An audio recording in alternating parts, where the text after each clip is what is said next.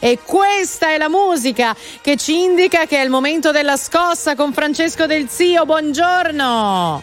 Buongiorno, buongiorno Barbara, buongiorno Luigi. Oggi buongiorno. sono lontano da voi. Ma dove sei? Cosa fai? Come ci segui? Che, che, dove sei? Ma perché soprattutto? Ma perché sono soprattutto? Al porto... sono al porto antico di Genova, perché oggi qui a Genova ci sarà il primo grande convegno degli imprenditori italiani dopo la pandemia.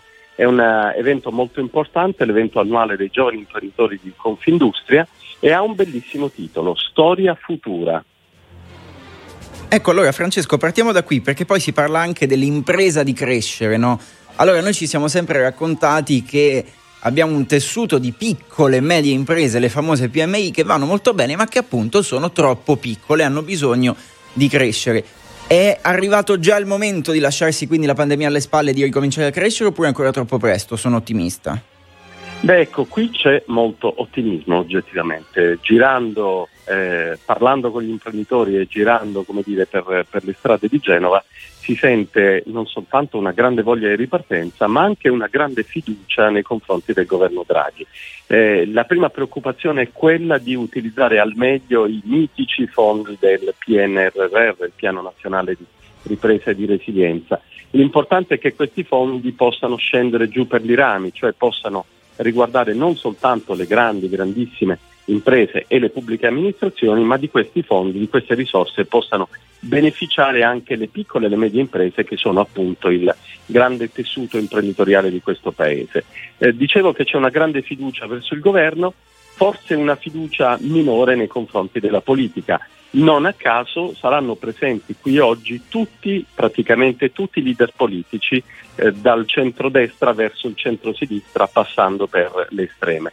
Perché eh, Confinews e i giovani imprenditori sentono forte il bisogno di confrontarsi con la politica, di chiedere alla politica quell'attenzione verso l'impresa che negli ultimi anni oggettivamente era venuta meno.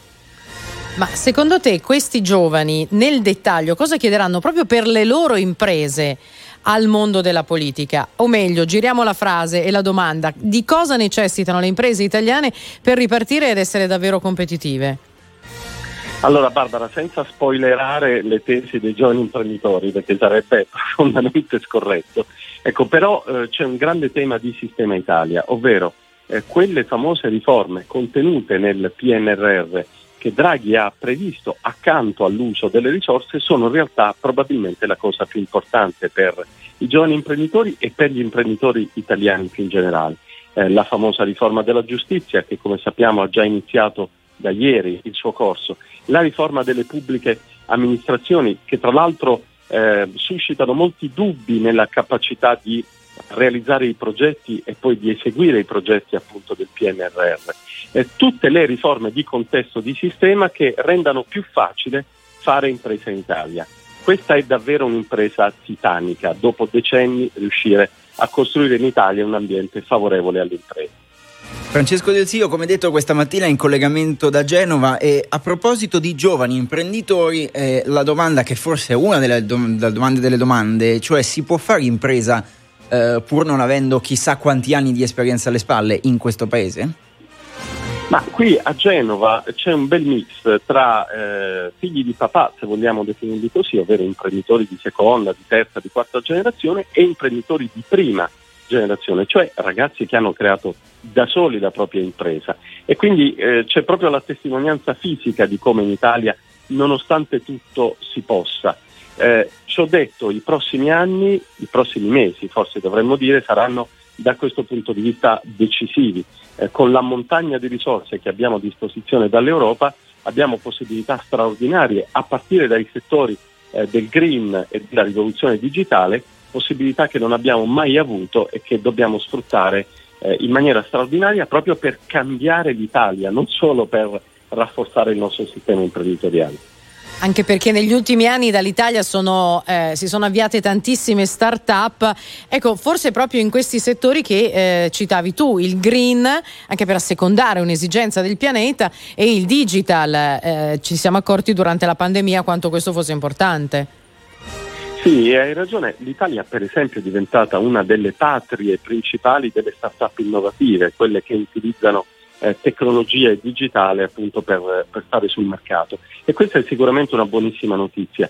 Qual è il problema? Che queste start-up poi faticano tremendamente a crescere, faticano a superare lo stadio di culla e, e, e a correre con le proprie gambe sul mercato. Eh, e qui rientriamo nel discorso del sistema Italia, ovvero di condizioni relative al rapporto con le pubbliche amministrazioni, al fisco, eh, alla stessa giustizia, condizioni difficili, oggettivamente più difficili che negli altri paesi europei. Ecco, eh, oggi qui da Genova i giovani imprenditori e direi tutti gli imprenditori italiani chiederanno al governo e alla politica, ricordo sono presenti tutti i leader politici, sì. eh, di fare presto, di accelerare molto sulle riforme che certo. consentano di rendere l'Italia un paese più favorevole all'impresa.